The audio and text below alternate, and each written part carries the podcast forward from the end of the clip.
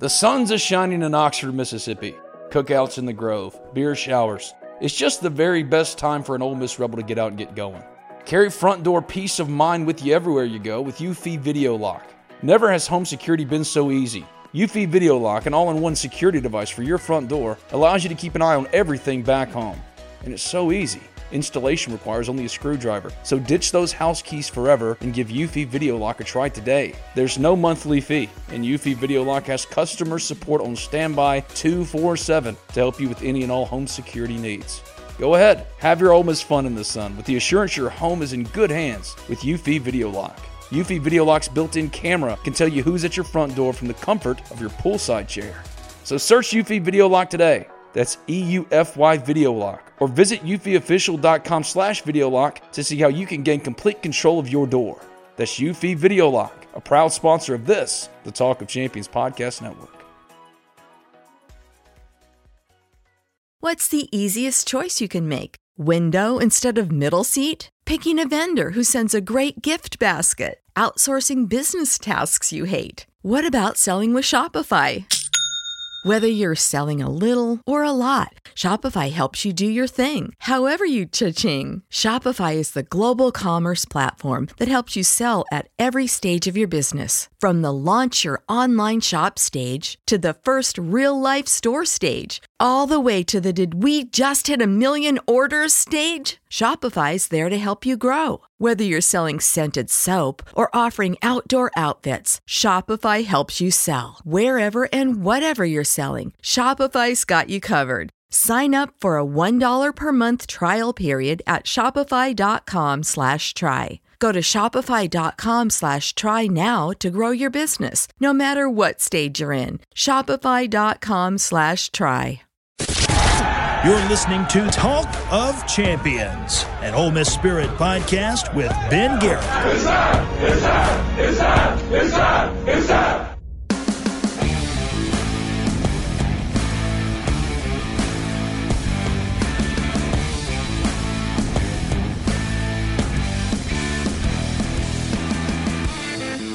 time! This is Talk of Champions. I'm Ben Garrett at Spirit Ben on Twitter. No Bradley Sowell today. Nick Suss of the Jackson Clarion Ledger stepping in like he sometimes does on this podcast. If you haven't already, subscribe, rate, review Talk of Champions in iTunes. And when you do, leave a five star review. It doesn't matter what you say. As long as it's five stars, this podcast can be found wherever you get your podcast. Just simply search Talk of Champions. And I write for the Ole Miss Spirit, omespirit.com, and affiliate of on3.com. Nick writes for the Jackson Clarion Ledger covering Ole Miss. Hey, buddy, what's up? Oh, I've been good. I've been good. I've Yeah? been spending way too much time like army crawling under fences recently. Wait, wait, wait. Okay, hold on. You're the guy that walked a marathon in his house during COVID, and now you're army crawling under fences. Why?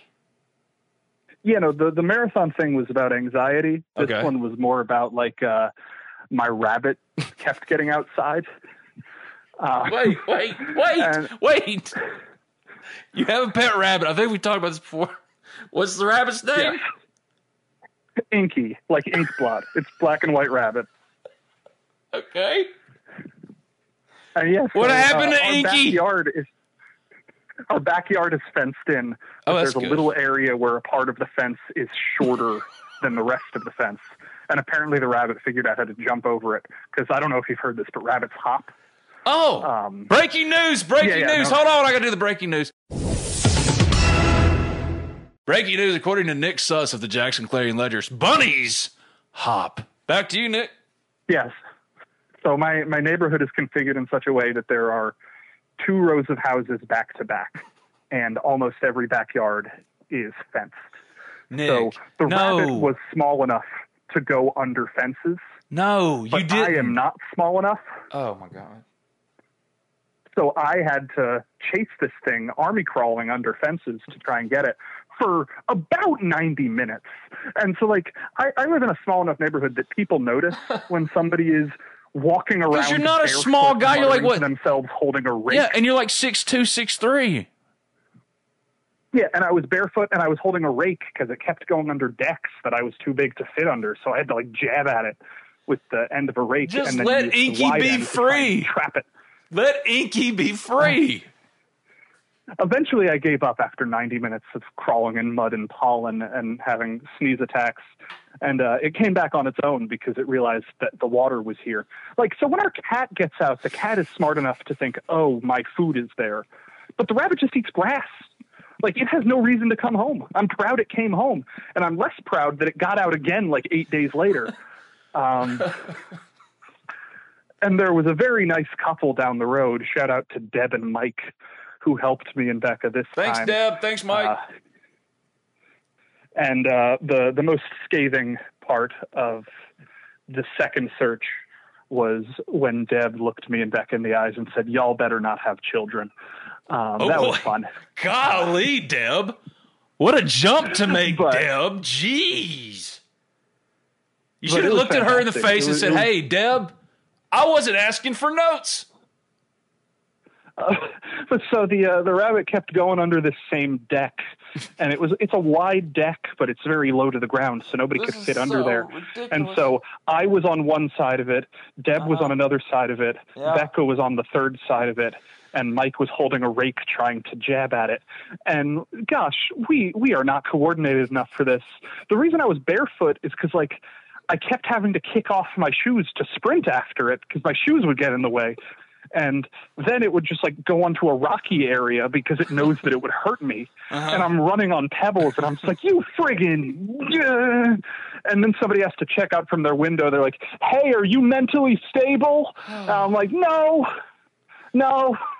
I'm And you got being- Deb over here. I'm Deb over here takes by a rabbit. Yeah, and you got Deb over here telling you that you're going to be a bad parent. You got Mike, practical Mike. You know, he's trying to formulate a plan, really scoop up. He's got the rake. He's like, all right, look, we go to a 90 degree angle. Oh, what a way to start this podcast. This is fantastic. Let it's Inky fantastic, live, man. Ben. Let Inky live, oh, man. Oh no, no. I, I, I've probably mentioned it on the podcast before. I completely had to reconfigure my house, where I put my couch and my gate and everything Oh, to trap Lord. it in one room, so it stopped coming upstairs. Okay, this is the last thing. I'm going to say because we got to move on to Ole Miss stuff. You just said to trap Inky, let Inky live, man. How is a rabbit a pet? A rabbit's not like a dog. A dog gives you some type of validation. You feed it, it's excited to see you, you pet it. A cat, cats are assholes. What is the benefit of having a rabbit as a pet? Does it give you unconditional love? So- no. So if I lay on the floor, it'll climb up on me and sit on my chest. That's kind of cool. Been a while since I talked to you. How you doing? I'm doing okay. Yeah. As I was telling you a little bit before the show, my hand is feeling a little weird because I minorly electrocuted myself in the Swayze Field press box on oh, Sunday. Oh, Nick, Nick, how did you electrocute yourself? How'd you do that? I, I was just trying to plug my laptop into an outlet. Okay. That usually doesn't lead to getting been- electrocuted, though. yeah, the outlet must have been a little bit exposed. Uh, and it's also remember how the the desk the box is like makes it hard for you to be able to see under it, so you kind of have to like absentmindedly poke with your cord to find where the plug is. And I think my finger might have gone in a socket. And uh, yeah, just don't do that. Very own brand for you, Nick. I don't know why. I don't know why electrocuting yourself is own brand, but it just kind of works with what your whole aesthetic.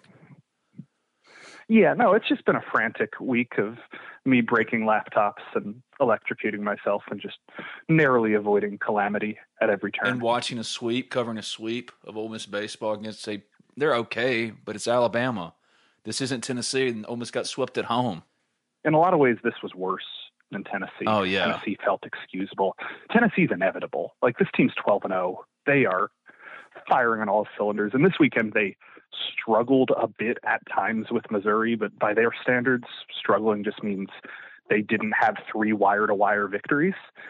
Um, yeah, this weekend against Alabama was just you can't count on the offense to score 10 runs a game. And even when they do score 10 runs, you can't count on that to be a win. Where does Ole Miss baseball go from here? I will hit you with a Socratic question before I answer, but like, so is the goal still to win now, or is the goal to make your players better? Because those are two very different approaches to the rest of the season. The goal at the end of this year, with everything we know about Ole Miss baseball and Mike Bianco and Keith Carter, he has to get to Omaha. Feels like we're barreling towards a coaching change. So if that's the case, if we're still operating under the every game is a must-win game, operation, I wouldn't say that, but you got to win your series. You can't get swept at home in back-to-back series. And Tennessee yeah. is Tennessee, but Alabama is not that good. Ole Miss and Alabama are, if anything, comparable right now, which they shouldn't be because Ole Miss should be better, but they have no pitching. The reason I bring that up is like if you think about 2017 when this team was no good, but the operation was always we got a bunch of really good freshmen let's put them in a position that next year we can be really good. And next year they were really good in 2018. And then 2019 they were really good. 2020 they were really good. 2021 they were really good. This year's not like that because it's not built around freshman Grae Kessinger that's and Thomas right. Dillard. Yeah. Like it's built around a bunch of juniors and seniors. And that's so, why it doesn't make sense why they're so bad. Well, it just comes down to I wrote a lot about this yesterday, and if you guys want to read 1,500 words about this, you can. But what it comes down to is there was some snafu in either development or evaluation of the 2019 class because that was the number two rated recruiting class in the country, just like the 2016 class was number one. This was supposed to be the reload class. And you look through the five biggest pitching signings in that class, they were Derek Diamond, Drew McDaniel, Jackson Kimbrell, Wes Burton, and Braden Forsyth. One's not on the team anymore. Two are completely unused, it feels, and the other two are struggling to hang on after starting the year in the starting rotation. It's something went wrong. Either they were not properly evaluated as recruits or they have not properly been developed on campus, which it's hard to separate either of those from one another. And it's also really hard to say that oh, well, that's what you should expect. Because if there's one thing that Ole Miss has done consistently over the 22 years of Bianco's tenure, it's evaluate and develop pitching. That's right. Like this has been a team that has consistently had really good pitching. That's so right. it is a very bizarre circumstance that Ole Miss is in the situation it is because it whiffed on an entire class of pitchers. But that's where it is. And they didn't have the scholarship money to go out and solve those problems in the 2020 and 2021 recruiting classes, which is why other than Hunter Elliott right now, it's not looking like any freshmen or sophomores are ready to compete for that starting role. Maybe Jack Dougherty can peek back in at some point, but still, he's had his ups and downs. No Riley you go Maddox out into the portal. You. Eventually, maybe, but right now he can't start. Right yeah. now he's not there yet. But then you go out into the portal, and that's what John Gaddis and Jack Washburn is for. John Gaddis has taken a pretty significant step back from what he was at Corpus Christi, and Jack Washburn has been effectively the same guy he was at Oregon State. There he walked five and a half batters per nine. Here he's walking 5.2 batters per nine. Still very low batting average against, still mitigates disaster, but not really the best when it comes to working deep into games. So all of that combines to so your pitching's bad. Is the offense good enough to make up for it? And sometimes it looks like it is, but at a certain point, you have to stop defending an offense that can go two different games in an SEC series with four hits. It, that's not good. that this team is averaging 11 or 12 hits a game in non conference play, and then in SEC play, they can't really sustain offensive rallies you combine all of that with a team that on Friday, I think started two players in their natural position they came to campus on.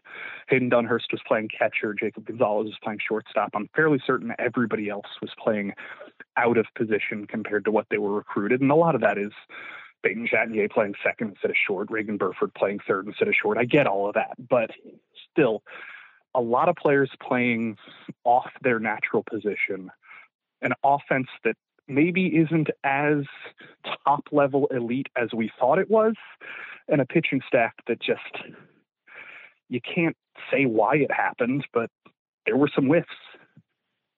Well, listening to that, an Ole Miss fan, I think, would easily say, well, those are all coaching problems. I think really what it all comes back to, not all of it, but I think the number one problem is Derek Diamond.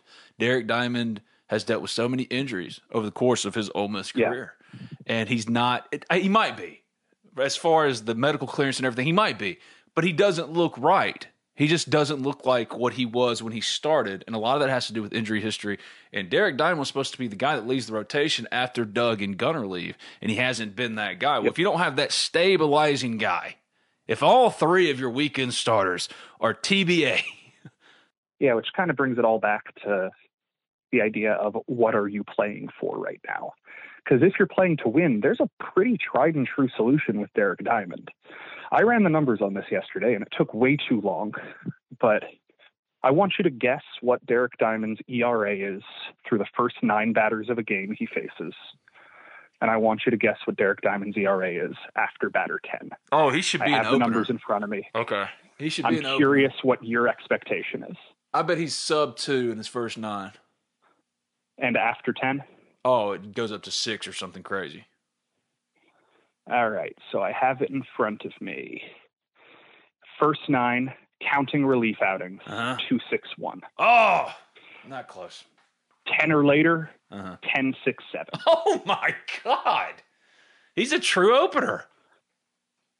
So, like, again, I'm not going to be the guy who's just saying, oh, get him out after nine, completely remove feel from the game. I am, But, like, take him out of the game. If, if the if the plan is nobody on this team has any roles, we're just taking pitchers out when it's time to get them out. Oh, that's not fair. Then That's the not, it's, still, has- it's still a role. It's just a, it's reimagining the role. No, no, no, no. But my point is, I'm saying what Mike Bianco said on Friday. Oh, okay. if he stands by what he said, then the goal shouldn't be, okay, person is in trouble, get him out. The goal should be get him out before there's trouble. Right.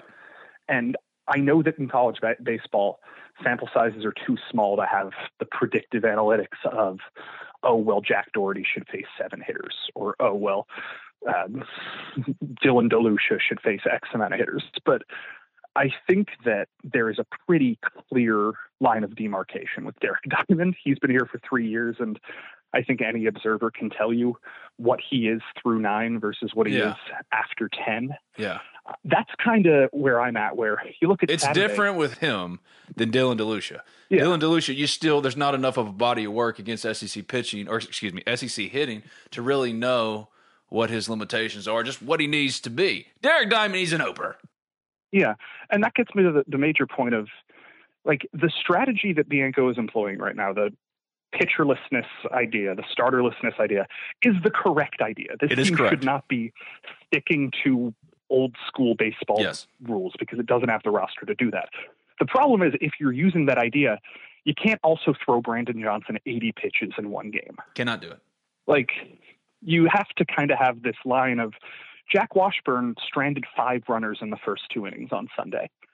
That is usually a pretty good indicator that he doesn't have his best stuff. But if you're getting Hunter Elliott out after three on Friday because he gave up three runs and two of them came on a bloop single that was a defensive mistake, it doesn't make sense to put Washburn back in for the third on Sunday when he'd already had to strand five runners. Uh-huh. And wouldn't you know it, he gave up two doubles and two runs in the third inning. And that's when things started to escalate. Now, I'm not saying that it's a perfect formula. There are always going to be times when you think you're making the right decision. You put Dylan DeLucia in in the fourth, and he gives up five runs. Pitchers aren't automatons. There are going to be problems. Sometimes guys aren't going to perform at their Yeah, shit's gonna happen. Derek Diamond against Kentucky Uh-huh. gave up three runs in the first nine through. It happens. He's It not happens. perfect against the front nine. Sometimes pitchers are going to make mistakes. But this strategy is so much more based on anticipation than it is on reaction. And I think that's the next step in this evolution. Not to be critical of, oh, he's only being reactionary. It's just like that's the next step as you're Well, learning to coach been. this way and as you're learning to plan this way, is being more anticipatory. And that is the way forward. I don't know how well it will work because I don't have a crystal ball and I haven't done too much of the analytics on most guys other than Diamond, but that's the step forward is get guys out before they're in trouble. Well, defensively, they've been bad. And something I've talked about have. on this podcast for a long time Jacob Gonzalez is a next level player, no doubt about it. Great hitter, great defender, but he's not a shortstop. He's not. He's not been good defensively at shortstop. But because Mike has decided Jacob Gonzalez is his shortstop, he's going to play shortstop. Rather than move him off of short, get better by putting, even if it's a consistent guy with lesser range like a Justin Bench at short, his natural position. Justin Bench, he's not going to have any real basic mistakes. It's going to be clean if he can get to the ball. Doesn't have this elite arm The strength. problem with that right now, Yeah, it just comes down to you need bench in center field. yeah, you do. Like to me, the big question with defensive alignment is can Elko play third again? Because we've seen him make some plays this year. I don't know how much of the game you watched like with your actual eyes this weekend, but Elko made three or four pretty impressive diving stops moving to his left and to his right. If he's back to being a guy who can play everyday third base, that kind of frees you up to say, well, can Burford play second? Sure. And when you start moving there and start wondering, oh, well, if we platoon Burford and Chatagnier at second instead of making both of them everyday players, that frees you up at first base to maybe put Calvin Harris there, maybe put Kemp Alderman there, maybe uh, Van Cleve, if you want him back in the lineup, he's still got like a 460 on base percentage this year and doesn't play anymore. Uh, th- there are ways to free it up to kind of loosen your lineup and take out some of the guys who are struggling. But I think it comes down to is Elko confident enough to play third again? I, I don't know the answer to that, and I don't know what the answer to should Chatagnier be in the lineup every day, should Burford be in the lineup every day is, because those are both guys who look super duper good in the first half of the season and have struggled a little bit more in SEC play. Chatagnier more pronouncedly than Burford, but something's got to give. You'd think with the infield. This is Talk of Champions. I'm Ben Garrett. He's Nick Suss, stepping in for Bradley Sowell, former Ole Miss offensive lineman, eight year NFL vet. He'll be back later this week here on Talk of Champions. If you haven't already, subscribe, review Talk of Champions in iTunes. And when you do, leave a five star review. It doesn't matter what you say as long as it's five stars. Right for the Ole Miss Spirit, OleMissSpirit.com, an affiliate of On3.com. Let's hear from Cheney's Pharmacy and Allen Samuels Chrysler Dodge Jeep Ram of Oxford, two proud sponsors of Talk of Champions. Finally, spring is back in Oxford, Mississippi. We can go outside, enjoy it. The beautiful weather in Oxford in the spring is like no other place in America. But don't be one of those people that get stuck in the house because you're sick. You need a pharmacy that will take care of you, will give you what you need, and you can go about your days filled with happiness and joy with the sun shining in your face in Oxford, one of the most beautiful places in America. Well, the only place to go, Cheney's Pharmacy, a locally owned pharmacy that's been in Oxford for over 40 years, as red and blue as the rebels themselves. Cheney's Pharmacy offers prescription synchronization, immunizations, compounding, a two lane drive through, and available hours that ensure your needs are met on your own time. Cheney's also accepts all third party insurance. Cheney's Pharmacy provides the best customer service out there. Hands down, it's not close. So give Cheney's a call, 662 234 7221, or go visit them at 501 Bramlett Boulevard. That's right off of University Avenue. They're open 9 a.m. to 9 p.m. Monday through Saturday, 1 p.m. to 9 p.m. on Sundays. You can visit them online at Cheney'sPharmacy.com. Make sure your pharmacy is one you can trust. Cheney's Pharmacy, much more than just a pharmacy.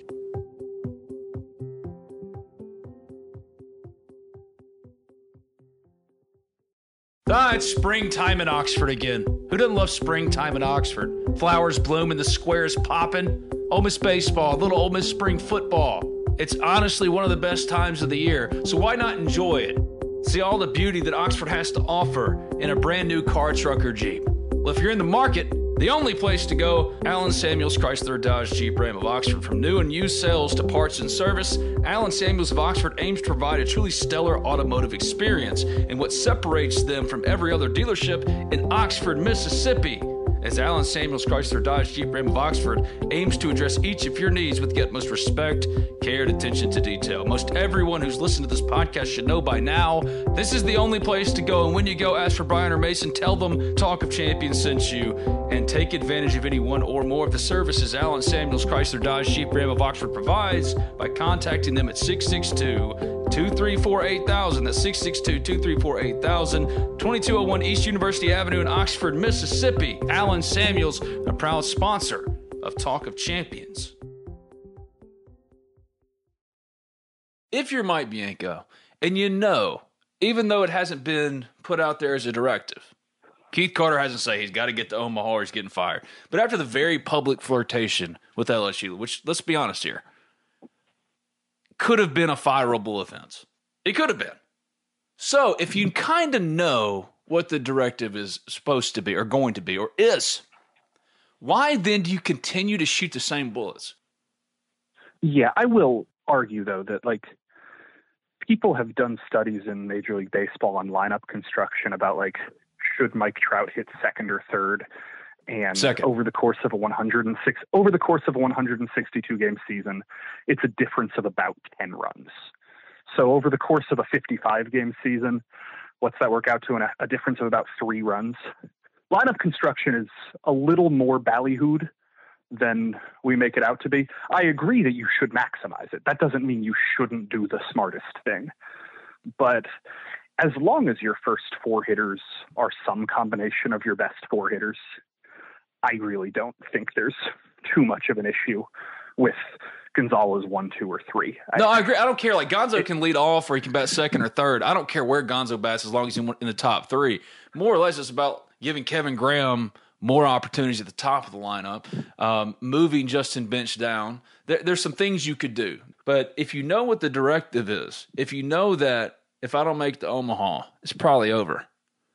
Why wouldn't you try different things? Why would you say, okay, the same cast of characters pitching this weekend? Oh, I'm going to go with so and so and so and so. This is my lineup. I bet so. I would just try anything I could to jumpstart this thing because you just got swept in back to back home series. When's the last time that happened? 97. 97. 1997. And this is a team that last year was a win away from making it to Omaha. Pretty much the same team returning because you didn't have Gunner for the most consequential stretches of last season. You had Doug. You can't replace Doug. You know what the problems are. The one guy who can make the difference, the guy holding the Sharpie is Mike, and he continues to just go, ah, well, let's give it another day. It's not working. Yeah, and I think some of it has to be a little more planned than we're going to pitch a guy until I don't want to pitch him anymore. Yeah. I think that there has to be a little bit more uh, forethought, but I do think that some of the stuff with lineup construction or uh, defensive construction is just resignation. I think some of it is This is who we are. The majors, we can't make a trade, we can't Mhm. add players. There's Mhm. a hole in the outfield. There's the, some of the issues are the issues, and no matter what the coaching staff does, the players are who they are, and that's not to denigrate any individual players. And I don't, I don't subscribe to the theory that anytime a coach says that a player has made a mistake, he's throwing that player under the bus. I think sometimes accountability matters. Yeah, it's part of the And, job description. He's the guy that's responsible for making sure they're doing what they're supposed to be doing. That's not necessarily throwing it under So, the like, bus yeah. when you're just explaining what's going on. So yesterday I asked Bianco about Derek Diamond's two home runs he gave up. hmm And Bianco explained, first one was completely on me. Shouldn't have thrown a slider. I called a slider. It was, uh, he sat on it and he hit it far. Second one, Derek didn't make as good of a pitch as he should have, and the guy turned on it. He made two mistakes in five innings. Otherwise, he was perfect. And yeah, no, that's absolutely true. It's totally fine to say one of them was a bad call and one of them was a bad pitch. See, So- if an Ole Miss fan is listening to this right now and wanting to react, I feel like they would say because that's been a long held complaint with Mike. It's calling the pitches for his pitchers, not trusting. Hayden Dunhurst is going to be a pro after this year. Yeah, he's not hitting enough, but defensively, he's the best defensive catcher in the draft. He's been that since he got to Ole He's Miss. Pretty got much. He's also got like a 410 on base. He's doing Yeah, he's doing do fine. He's getting on in the lineup. Yeah, exactly, exactly. Like he's he's been fine. You don't think Hayden Dunhurst can call a game? Doesn't know these pitchers better or just as well as as Mike does. But Mike, if he blames himself for calling the slider for Derek Diamond, well, then the Ole Miss fan will say, "All right, don't call the slider, don't call the pitches." Yeah, but I think you'll admit the call and pitching thing is just a confirmation bias, right? Yes. Like it's just that is a thing that some people have thought for a while. So anytime there's a mistake, that's the problem. I've always had that beef with college calling- baseball, though. I've always, I've never liked that about college baseball. Like, I get it if you're calling it for Riley Maddox or whoever, like true freshman pitcher. If if you're helping them, Derek Diamond. I mean, he's three years into this thing. Hayden Dunhurst. I mean, that's the best defensive catcher in college baseball. There has to be a trust element in that respect as far as calling pitches. Yeah, no, I think you're right. I, I, think that that's a fair criticism of college baseball at large. But I also think that, kind of going back to what we said 10 minutes ago or so, pitching has usually been good here. like, yeah, that's right. It's funny that if this is the undoing of the Mike Bianco era, it happens because the thing that has most consistently been here isn't here. And so I don't think you can fairly say, oh, this coaching staff has lost it. I just think this is a thing they've excelled at for a long time and they're not excelling at it right now. So it's easy to point fingers and say, well, it's your fault. You're the guy who usually makes it excel. But like we talked about this last time I was on the show with Kermit and coaching changes and all of that. Generally, I don't know how much of a difference a coaching change makes. And my thought is hypothetically, Mike uh, Ole Miss moves on from Mike Bianco. Mike Bianco takes another job next year. In the short term, the team that hires Mike Bianco will be better off than the team that replaces Mike Bianco. In the long term, you have no way of knowing what's going to happen. But in the short term, there's a really long body of evidence that shows what Mike Bianco is. And that's kind of why Ole Miss is in the situation it is because you're darned if you do, you're darned if you don't when it comes to moving on from a good thing. Is it the yeah. right time to move on? If there ever was a right time, it's probably now. But that's the fear when it comes to moving on from somebody who is inarguably the greatest coach in program history. Like, it's scary. It's tricky. And if there are fans who are trepidatious for moving on because they remember the 90s, that's a totally grounded fear. If there are fans who think we have built enough here that somebody can come and build upon it, that's a totally justifiable thought too. This is a completely fair space for everybody to believe whatever they want to believe about the future of the program. But to say that this year is a referendum on the last 21 years is kind of that's not what I'm saying. That's the, that's not what I'm trying to say. Oh I'm, no, no, I'm not yeah. saying that about you. I'm yeah. saying that broadly. I, I, just feel like it's kind of to the place where it was with Andy Kennedy, where um, everybody kind of knew that it was over. If he doesn't make it to Omaha, and this team isn't making it to Omaha at this point. The next thing I'm about to say is not an accusation. Okay. Please do not read it as an accusation. It is a hypothesis. Okay. If you were the person in charge of this program. Me?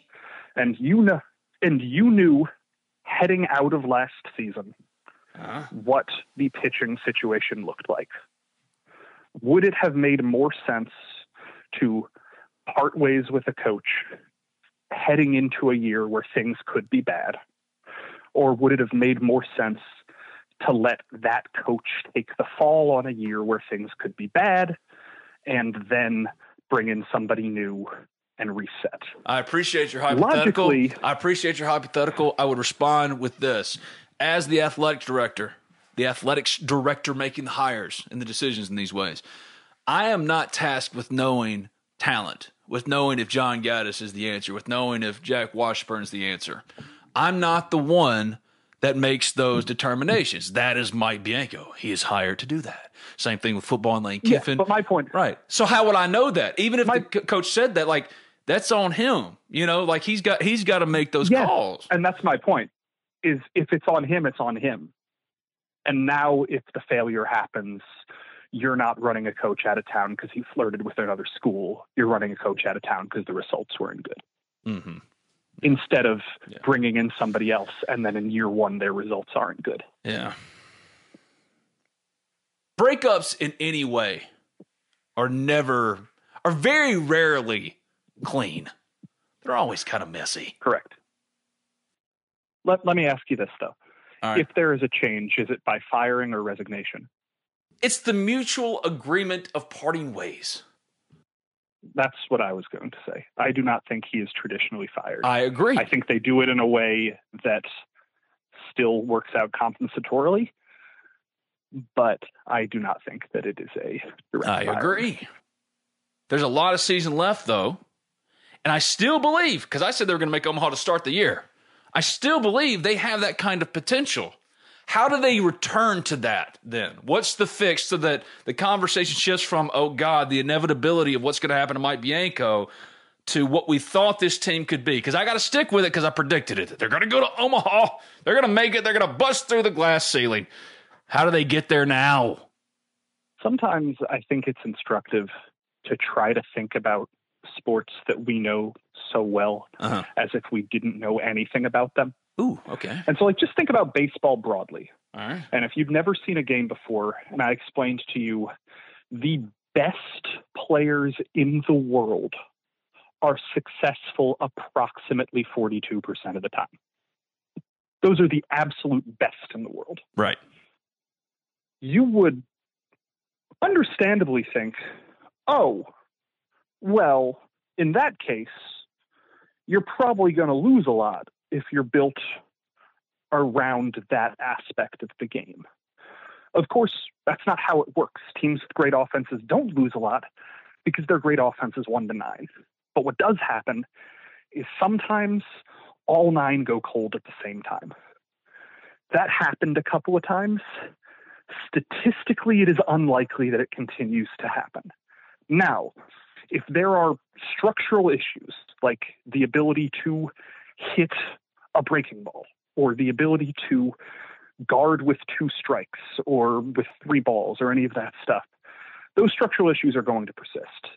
But generally, if you have a lineup with Jacob Gonzalez, Tim Elko, Kevin Graham, Kemp Alderman, etc., generally things are going to progress to a mean in this case if they're below the mean. I think that the offense will continue to be what it is throughout the rest of the year. Going back to the idea of if you did not understand baseball and you took the flip side of it mm-hmm. and said the worst pitchers in the world are still successful approximately 60% of the time, you would think, okay, all you have to do then is figure out how to use them which is what they're trying to do. I still think this is a team on the way down. I should say with pitching, I think they're a team on the way down. I don't think they've hit that rock bottom yet. Oh boy. which is tough to say when they've lost six straight at home to start SEC play. Oh. I don't necessarily know if we've seen because I mean think about this weekend. They gave up what was it? 7 12 7. That's bad. Ole Miss baseball gets to Omaha with where they are now, they get there how? Uh, what do they do? there are two ways it happens. Okay. One is either the pitching gets a lot better, or two, more realistically, the offense goes on some historic tear starting in May and they get put in a favorable regional. Because let's say Ole Miss is a two seed. Right now, they might be a three seed. Who knows hmm. where they end up if they make the postseason? But let's say they're a two seed and they get put in a favorable regional where it's a small stadium and they can bang box their way to a super. And then in the super, as I've been saying for the four years I've been on this beat, supers are coin flips. Game three of a super is a coin flip, and Ole Miss has been remarkably bad at coin flips. Yeah, I agree. So, I typically agree. But when does it become a point of one for eight? One for eight? Oh, I agree. I agree that it's super suspicious. But I also say, what if there's not a throwing error? Okay, I, I agree. But all right, what uh, if there, there, are so many what ifs? That's what makes it a coin flip. But like, what if he got to ten? What if it was one for ten? What is there a number? I'm guessing. I'm, I'm getting at. Is there a number where you go, okay, now it's not about a coin flip. Maybe there is something that's just wrong. I don't know. I really don't know. Because like, think about what happened in Game Three last year. Yeah. They did the smart thing. They started Taylor Broadway. They did the correct thing. It backfired. they had this lineup in a hitter's park that's supposed to be 12 runs a game, and this lineup showed it could score that on yeah. Saturday. And then the next day they go out and they lay an egg. Like, you can't really Ooh, you want a hot takey decisions on that. First take kind of quick question off of that. Should Ole Miss fans have known after that third game that offensive struggles were inevitable for 2022? We discuss up next on First Take. I will one up you with a first take take that I've been okay. sitting on for a few days. Love it. What if So, like, if you look down the list of players this team lost over the last season, sure, it's Doug and Gunnar and it's all of the uh, really good pitchers, Broadway. You also lost all of your fun guys, Doug and John Rhys and Cael Baker, and the guys who like made the dugout want to dance during. Oh, we're talking about team chemistry. Like, uh oh. I don't know if it's a chemistry thing. I think it's a like they don't look like they're having as much fun as they had last year. And obviously, winning is fun. Like that's why you have fun. My response is going to be, yeah, they're losing, want, Nick. if you want to have the first take, take it is: Does John Rhys Plumlee's departure affect this team more than we thought? Ooh. There's your first take. That take. is fire. All right, let's move on. We only got a few minutes left here. What are your general takeaways right now after three full weeks of Ole Miss spring football practices? Nine practices in all. They got 15 in total they can do. And they wrap with the Grove Bowl on April 23rd. April 23rd? Yes, April 23rd. Yeah. What are your thoughts on Ole Miss spring football so far? I'll get the quarterback discussion out of the way early. All One right. of them is much better at throwing deep, but is a little too aggressive. One of them looks much more confident in the offense, but doesn't seem to be making the same number of big plays. This is exactly who they thought we would, uh, who we thought they would be. Take your pick. They've looked effectively equivalent. One has a higher ceiling, the other looks more prepared to win right now. The rest of the team, I don't know, man. It's spring. like, I think that the running backs have looked quite good.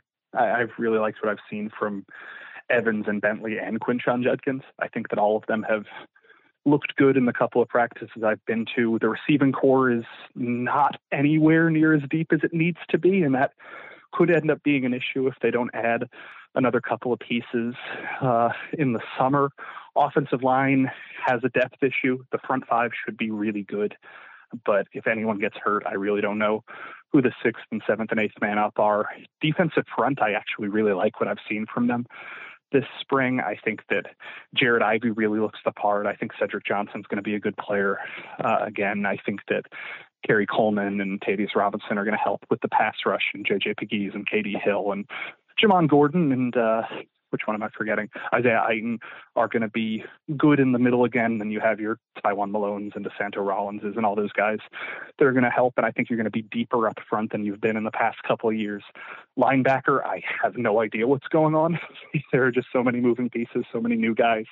I think that Troy Brown is obviously going to be a factor, but then after that, Ashanti Cistrunks had his moments and Austin Keys has had his moments. And I think there are going to be some guys who filter in with your Reginald Hugheses and the other freshmen they signed in this class when they get here in the fall.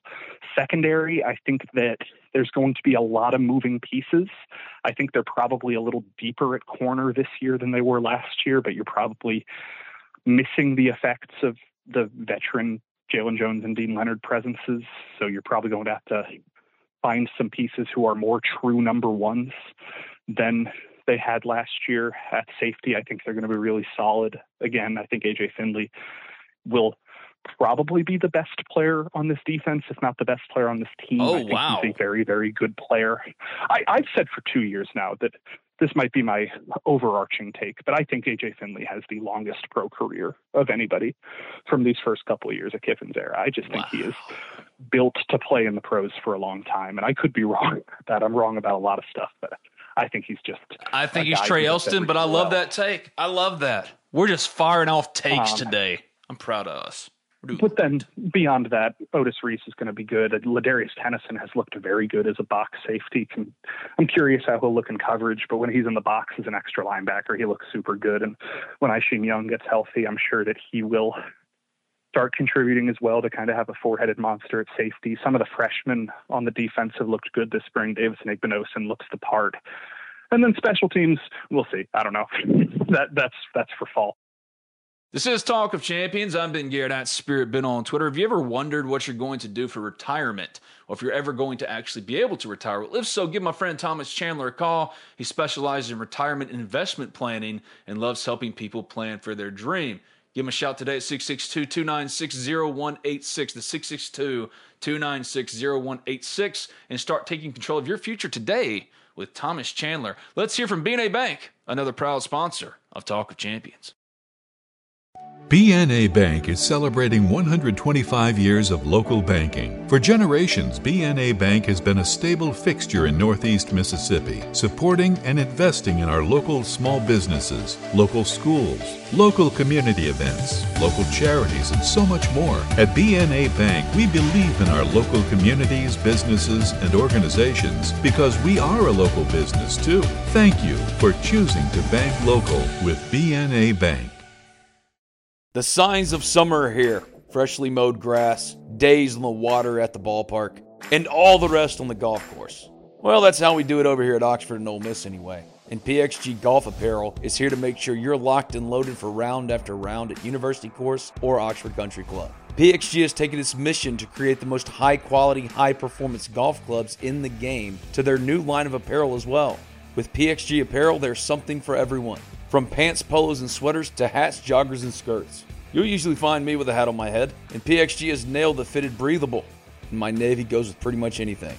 So don't wait another second. Elevate your style game on and off the course with the PXG Spring Summer 2024 collection. Head over to pxg.com slash TOC and use promo code TOC for Talk of Champions at checkout to save 10% on all apparel.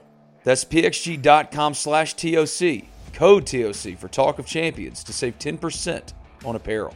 PXG, a proud sponsor of the Talk of Champions Podcast Network. It's concert season, and concert season is all about the boots. Already, Oxford and Ole Miss have seen Morgan Wallen lighted up at Vaught Hemingway Stadium. Ole Miss football star and Talk of Champions podcaster Jared Ivey bemoaned how his boots were lacking. He should have gone with Tecovas, the only stop for the Ole Miss fan and the best in Western style. Tecovas has seasonal and limited edition offerings for the spring and summer, including timeless, always on trend styles in men's and women's boots, apparel, hats, bags, and more. Stop by your local Tecovas store and have a complimentary drink or two on the house while you shop new styles. The smell of fresh leather and a friendly staff are at your service, and many stores even have leather custom branding to make your boots truly personalized. And with regular live music and events, there's no in store experience like it. If you can't make it to a store, just visit tecovas.com. That's T E C O V A S.com. They offer free shipping on all boots as well as free returns and exchanges and ship right to your door. Go to tecovas.com and find your new favorite pair of boots today. Anybody that you came in thinking so and so needs to step up, and they have, like Brandon Mack, Demon Clowney. Brandon Max looked good. All right. He's looked good. Demon Clowney, I, I've seen him take some reps at inside backer, which isn't Ooh. entirely surprising um, because they need bodies there, uh, and we'll see what they end up doing. I'm trying to think the the inverse of that is receiver, where I kind of mentioned the depth issues. I haven't seen the person step up at receiver, Mm. whether it's Dannis Jackson or Bralon Brown or Brandon Buckholt or any of these guys. I haven't seen them kind of be a 1A, 1B to Mingo and Watkins, and Mingo hasn't been practicing that much. Um, I mean, guy who has absolutely looked the part has been uh, Michael Trigg, because it's impossible for a guy that big not to look the part. Um, we'll see usage wise how valuable a tight end is. I looked this up a couple of weeks ago. Uh, in the transfer portal era, so going back the last three years, there were only three times that a transfer portal tight end has finished in the top 100 in college football in either receptions, receiving yards, or receiving touchdowns. Two of them were at the University of Virginia, and one of them was Kenny Yeboah. So there is kind of a track record for Kiffin bringing in a tight end and figuring out how to use him. But you also have to acknowledge that Yeboah had two good games and then kind of was a Fell bit off. of a non-factor for Uh-huh. a lot of his year. Uh huh. Um, so if Trigg is going to be as productive as Yeboah, he's going to have to be a little more consistent.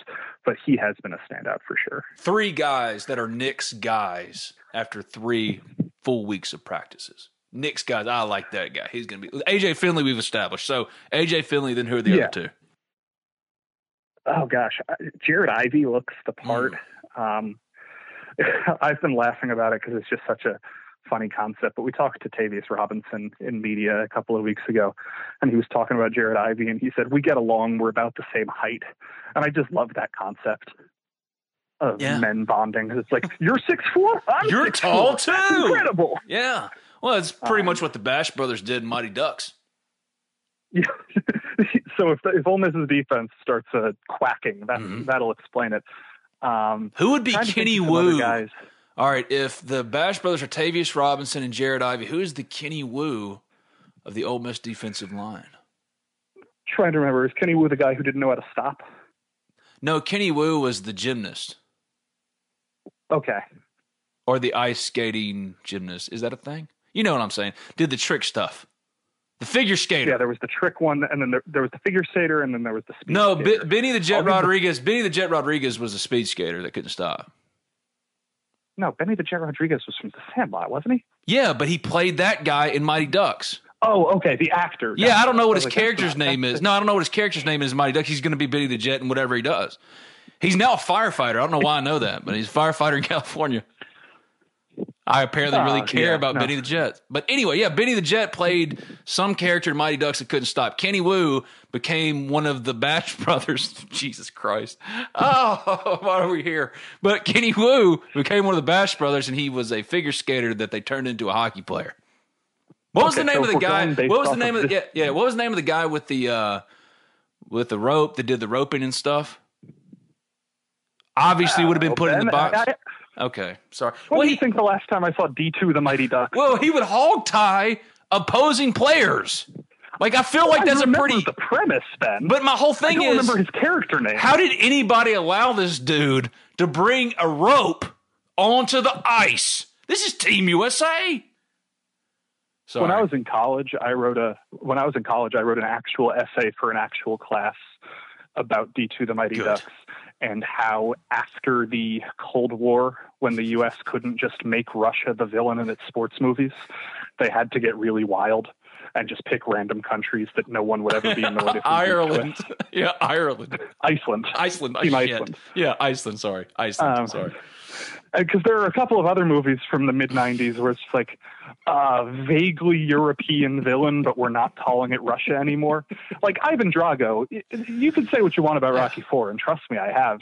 That's a that's a good way to set up a villain. It's just like, hey, we as a country don't like that type of person. Get him. The 80s were weird. I'm glad I didn't live through it. But who's the Kenny Wu of the Ole Miss defensive line? So, so, so in this situation, JJ Pegues is the Kenny Wu, and Cedric Johnson is the Benny the Jet Rodriguez. Okay, thank you. All right, moving on, moving on, moving on. Your other guys, you got AJ Finley, Tavius Robinson's one of your guys. Is that what you said? Jared Ivey. Jared Ivey. Uh, Okay. All right. I'm trying to think of an offensive guy. I've liked what I've seen from Judkins. I really have.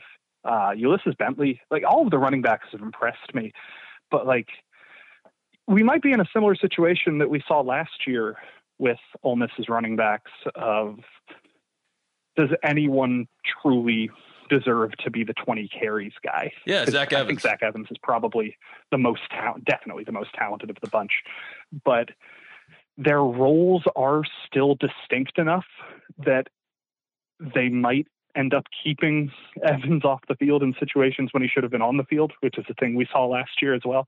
Isn't that just Um, football now with running backs? No guy's Probably. getting 20. Except for like coaches, players coached by Lane Kiffin.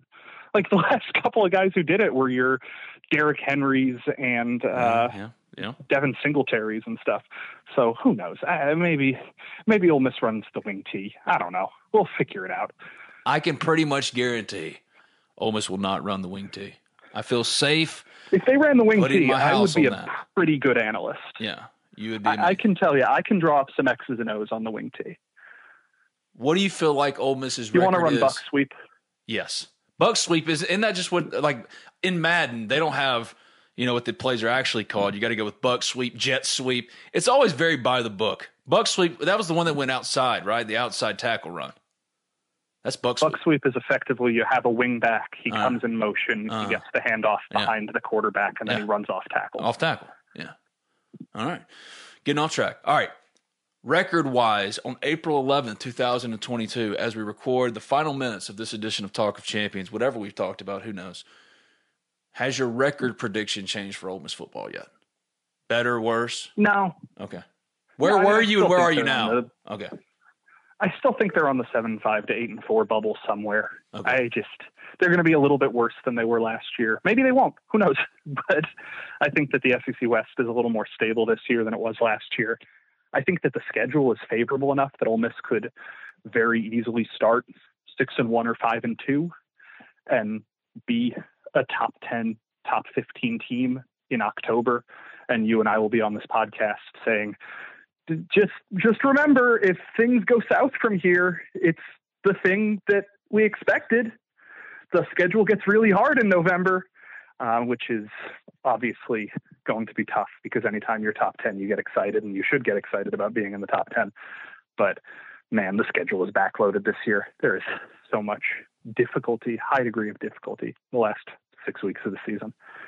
Is it a good thing or a concerning thing that the quarterback race is so close? It's dead even right now. A good thing or a bad thing? it is a good thing in the sense that you are less likely to have to add a quarterback in the summer. Mm-hmm. If it was a runaway, somebody's going in the portal. Um, and you'd have to start over because whether or not you think Kinkead Dent is a capable second string quarterback, you can't have two scholarship quarterbacks. Like you would need to either get somebody to compete for second string or compete for third string. You you absolutely can't survive with two scholarship quarterbacks. So we'll see. I, I think it's probably a good thing, but it's never a great thing when you don't have somebody who is standing out as an elite quarterback. This is Talk of Champions. I'm Ben Garrett at Spirit Ben on Twitter. He's Nick Suss at Nick Suss. Writes for the Jackson Clarion Ledger. If you haven't already subscribed, rate, review Talk of Champions in iTunes. And when you do, leave a five star review. It doesn't matter what you say. Ben, you smell bad. Okay, five stars.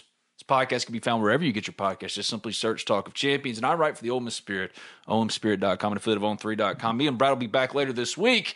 Thank you, my friend. I enjoyed it. Yeah, I enjoyed it, and I don't think you smell bad. So I Oh, hope that thank I don't review you that way. Oh my God, thank you.